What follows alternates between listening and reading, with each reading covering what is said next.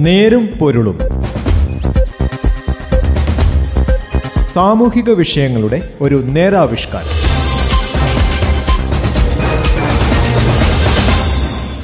നമസ്കാരം. നേരും പൊരുളിന്റെ പുതിയൊരു അധ്യായത്തിലേക്ക് സ്വാഗതം. ഇന്ന് ഈ പരിപാടിയിൽ ഞാൻ ജോസഫ് പള്ളത്ത്. ആത്മഹത്യ ഒന്നിനും പരിഹാരമല്ല എന്ന് നമ്മൾ ആയിരം വട്ടം ആവർത്തിക്കുന്നതാണ്. കുറച്ച് ദിവസങ്ങളായി ഉണ്ടാകുന്ന അതിദാരുണമായ ആത്മഹത്യകളുടെ വാർത്തകൾ ഏവരെയും അസ്വസ്ഥപ്പെടുത്തുന്നതുമാണ്. നെരുമ്പൊലിന്റെ ഇന്നത്തെ വിഷയം ഇതിലേക്കാണ്. നമ്മുടെ യുവജനങ്ങൾക്ക് എന്തുപറ്റി എന്ന ചോദ്യം എല്ലാ കോണുകളിൽ നിന്നും ഉയരുന്നു മനുഷ്യജീവനെതിരെ നടക്കുന്ന അതിശക്തമായ ആക്രമണമാണ് ആത്മഹത്യ. ഇതിനെതിരെ നാം യുദ്ധസജ്ജരായില്ലെങ്കിൽ നിരവധി ജീവനുകൾ ഇനിയും നഷ്ടപ്പെടും. ഇനിയൊരു ജീവൻ പോലും നഷ്ടപ്പെടാൻ ഇടവരരുത് എന്നതായിരിക്കണം നമ്മുടെ ലക്ഷ്യം. ലോകാരോഗ്യ സംഘടനയുടെ കണക്കനുസരിച്ച് ഇന്ത്യയിൽ ഒരു വർഷം ഏകദേശം ഒരു ലക്ഷത്തി മുപ്പത്തിയൊൻപതിനായിരം ആത്മഹത്യകൾ നടക്കുന്നുണ്ട്. ഇതിൽ തൊണ്ണൂറായിരം ആത്മഹത്യകൾ യുവജനങ്ങൾക്കിടയിലാണ്. ദിവസം മുന്നൂറ്റി എൺപത്തിയൊന്ന് പേർ ആത്മഹത്യ ചെയ്യുന്നു. ലോകത്ത് ഒരു വർഷം എട്ട് ലക്ഷത്തോളം ആത്മഹത്യകളാണ് നടക്കുന്നത്. കോവിഡിനെ തുടർന്ന് അടഞ്ഞുകിടക്കുന്ന സംസ്ഥാനത്തെ കോളേജുകളിലെ ഇരുപത്തിരണ്ട് പോയിന്റ് മൂന്ന് നാല് ശതമാനം വിദ്യാർത്ഥികൾ ജീവിതം അവസാനിപ്പിക്കാൻ ഒരിക്കലെങ്കിലും ആലോചിച്ചിട്ടുണ്ടെന്നാണ് പഠന റിപ്പോർട്ട്.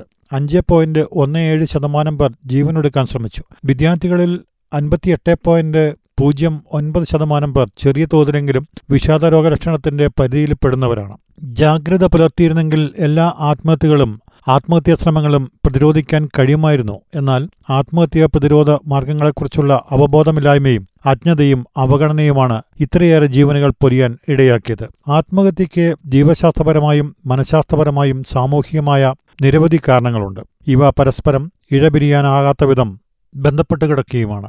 ജീവശാസ്ത്രപരമായി പാരമ്പര്യം ജനിതകമായ സവിശേഷതകൾ തലച്ചോറിലെ രാസവസ്തുക്കളുടെ അസന്തുലിതാവസ്ഥ ഹോർമോണുകളുടെ വ്യതിയാനം തലച്ചോറിന്റെ വളർച്ചയിലെ അപാകതകൾ തുടങ്ങിയവ ഉൾപ്പെടുന്നു. മാനസിക രോഗമുള്ളവരിൽ വിഷാദ രോഗങ്ങൾ മദ്യത്തിന്റെയും മയക്കുമരുന്നിന്റെയും ഉപയോഗം സ്കിസോഫ്രേനിയ ഉത്കണ്ഠ എന്നിവയും മനഃശാസ്ത്രപരമായ കാരണങ്ങളിൽ ജീവിതത്തിലെ വികലമായ ചിന്തകൾ പ്രതിസന്ധികളെ നേരിടാനുള്ള കരുത്തില്ലായ്മ കയ്പ് നിറഞ്ഞ ബാല്യം വികാരങ്ങളെ നിയന്ത്രിക്കുന്നതിനുള്ള കഴിവുകുറവും ഉൾപ്പെടുന്നു. സാമൂഹിക കാരണങ്ങളിൽ തൊഴിലില്ലായ്മ ദാരിദ്ര്യം മദ്യപാനം വിവാഹമോചനം കുടുംബ ബന്ധങ്ങളുടെ ശിഥിലീകരണം ഗാർഹിക പീഡനം ഇന്റർനെറ്റ് മൊബൈൽ ഫോൺ എന്നിവയുടെ അമിതമായ ഉപയോഗം എന്നിവയാണ് പ്രധാനപ്പെട്ട കാരണങ്ങൾ.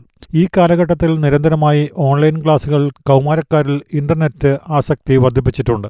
ഇതുമൂലം സുഹൃത് ബന്ധങ്ങൾ കുറഞ്ഞു വരികയും ഏകാന്തത വർദ്ധിക്കുകയും ഉറക്കം നഷ്ടപ്പെടുകയും ശാരീരിക മാനസിക വൈകല്യങ്ങളിലേക്ക് കുട്ടികളെ നയിക്കുകയും ആത്മഹത്യാ പ്രവണത വർദ്ധിക്കുകയും ചെയ്യുന്നു. കോവിഡിനെ തുടർന്നുണ്ടായ നഷ്ടങ്ങൾ സാമ്പത്തിക പ്രശ്നങ്ങൾ ബന്ധുക്കളുടെയും പ്രിയപ്പെട്ടവരുടെയും പെട്ടെന്നുള്ള മരണം ബന്ധങ്ങളുടെ തകർച്ച എന്നിവയെല്ലാം വ്യക്തിയുടെ മാനസിക തകർച്ചയ്ക്ക് കാരണമാക്കുകയും ആത്മഹത്യാ പ്രവണത വർദ്ധിപ്പിക്കാൻ ഇടയാക്കുകയും ചെയ്യുന്നു. ഇതിനു പുറമെ പ്രേമനൈരാശ്യവും ജീവിതഭാരവും മാനസിക തകർച്ചയ്ക്ക് ഇടയാക്കുന്നു.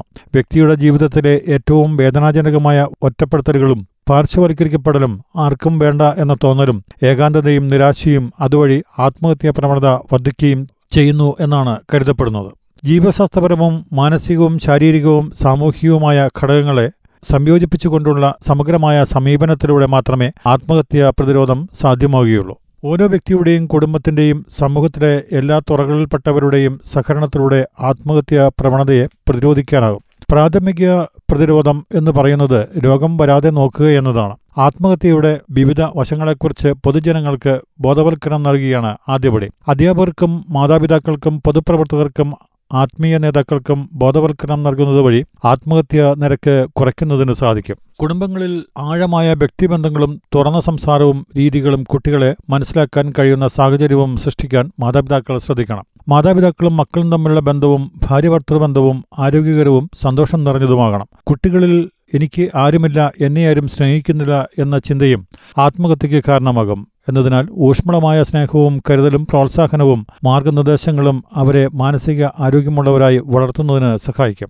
കുട്ടികളുടെ കുറവുകൾ മനസ്സിലാക്കുന്നതിനും പരിഹരിക്കുന്നതിനും അവരുടെ നൈസർഗിക സിദ്ധികളെ വികസിപ്പിക്കുന്നതിനും മൂല്യങ്ങൾ കൈമാറുന്നതിനും കുടുംബം അടിസ്ഥാന വേദിയാകണം. ഒരാളുടെ വ്യക്തിത്വ വികസനത്തിൽ പ്രധാന പങ്ക് കുടുംബത്തിനാണ്. ഗാർഹിക പീഡനവും സ്ത്രീധന പീഡനവും മൂലമുണ്ടാകുന്ന ആത്മഹത്യകൾ സമീപ നാടുകളിൽ വർദ്ധിച്ചു വരുന്നതിനാൽ മാതാപിതാക്കൾ പെൺകുട്ടികൾക്ക് മികച്ച വിദ്യാഭ്യാസം നൽകുകയും പ്രതിസന്ധികളെ പോസിറ്റീവായി കാണാനും ധൈര്യപൂർവം അതിജീവിക്കാനുമുള്ള പ്രചോദനം നൽകുകയും വേണം. ആത്മഹത്യാ പ്രതിരോധ പ്രവർത്തനങ്ങളുടെ ഭാഗമായി ജീവിത നൈപുണ്യ പരിശീലനം സ്കൂൾ തലം മുതലുള്ള പാഠ്യപദ്ധതിയുടെ ഭാഗമാക്കണം. ദൈനംദിന ജീവിതത്തിലെ വിവിധതരം സമ്മർദ്ദങ്ങളെ അതിജീവിക്കുന്നതിനും വൈകാരിക നിയന്ത്രണം പാലിക്കുന്നതിനും ജീവിത നൈപുണ്യ പരിശീലനം സഹായിക്കും. ജീവിതത്തിലെ വിവിധതരം സമ്മർദ്ദങ്ങൾ ലഘൂകരിക്കുന്നതിനും അവയെ വിജയകരമായ രീതിയിൽ നേരിടുന്നതിനുമുള്ള പരിശീലനം എല്ലാ തലത്തിലും ഉള്ള വ്യക്തികൾക്കും ഉറപ്പാക്കണം. കുട്ടികളുടെ ഇടയിൽ വർദ്ധിച്ചുവരുന്ന അനാരോഗ്യകരമായ ബന്ധങ്ങൾ മൊബൈൽ അഡിക്ഷൻ മൊബൈൽ ഗെയിമുകൾ മദ്യം മയക്കുമരുന്ന് ഉപയോഗം ദൂർത്ത് എന്നിവയ്ക്കും നിയന്ത്രണം കൊണ്ടുവരുന്നതിൽ കുടുംബാംഗങ്ങളും അധ്യാപകരും അതീവ ജാഗ്രത പുലർത്തേണ്ടിയിരിക്കുന്നു.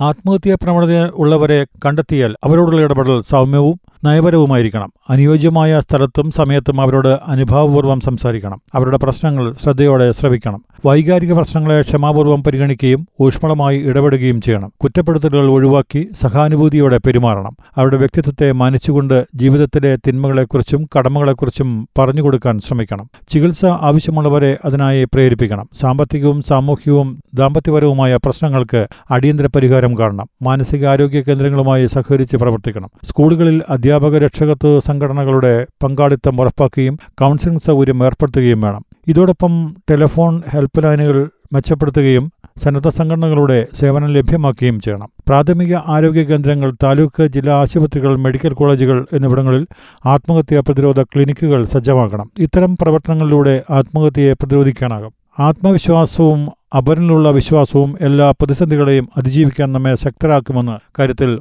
ഒരു സംശയവുമില്ല. അതിനായാണ് നമ്മൾ ശ്രമിക്കേണ്ടത്. നെരുമ്പുരുളന്റെ ഇന്നത്തെ അധ്യായം ഇവിടെ അവസാനിക്കുന്നു. നന്ദി. നമസ്കാരം. നേരും പൊരുളും. സാമൂഹിക വിഷയങ്ങളുടെ ഒരു നേരാവിഷ്കാരം.